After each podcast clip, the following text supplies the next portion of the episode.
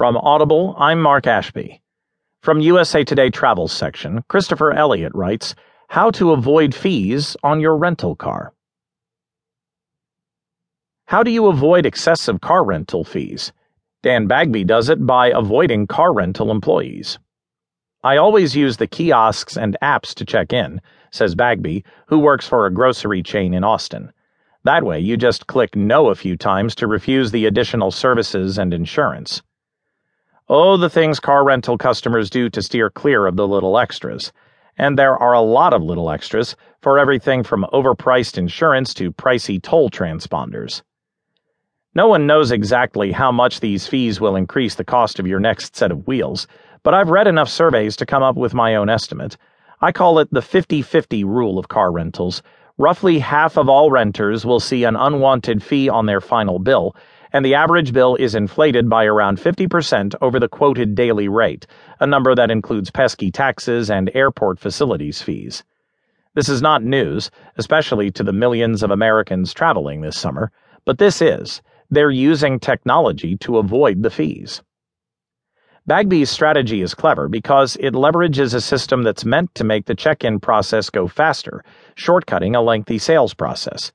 Frontline car rental agents are trained to sell you optional extras like added insurance. They may even be evaluated based on how much they sell, especially expensive insurance. Sure, the terminals are trying to upsell you too, but Bagby knows his way around the displays, and he also knows what he needs.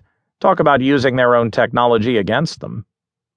Or you can do what Mo Lotfi did when he found a surprise refueling fee on his rental car recently. He'd returned the vehicle with slightly less than a full tank, and his car rental agency took that as a license to charge him for an entire full tank. Instead of complaining, he got even. Lotfi, who works for a social networking site in Hamburg, Germany, created an app called Gas GasBreak that tells you exactly how much fuel you need before the car is full. When you top off a tank, you're actually filling a part of the tank that is not shown on the gauge after just a few seconds of computing basic information about your rental car, GasBreak lets you see the exact amount of real tank capacity. This allows you to fill the tank to the line, no more, no less. And by telling the app the current gauge level of your rental car, it can clue you into how much gas you need for a full tank.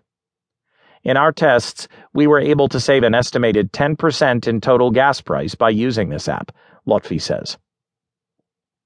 Another source of unwelcome fees parking tickets.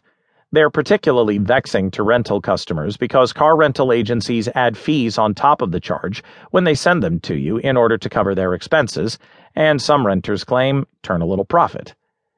Enter Joshua Browder, a Stanford University freshman who created the site Do Not Pay, billed as the world's first bot lawyer that helps you challenge traffic tickets. The site offers a series of automated responses to questions about a parking ticket, which can help you fix it on your own. He's reportedly helped motorists in New York contest more than 9,000 tickets, and all told has saved drivers more than $3 million.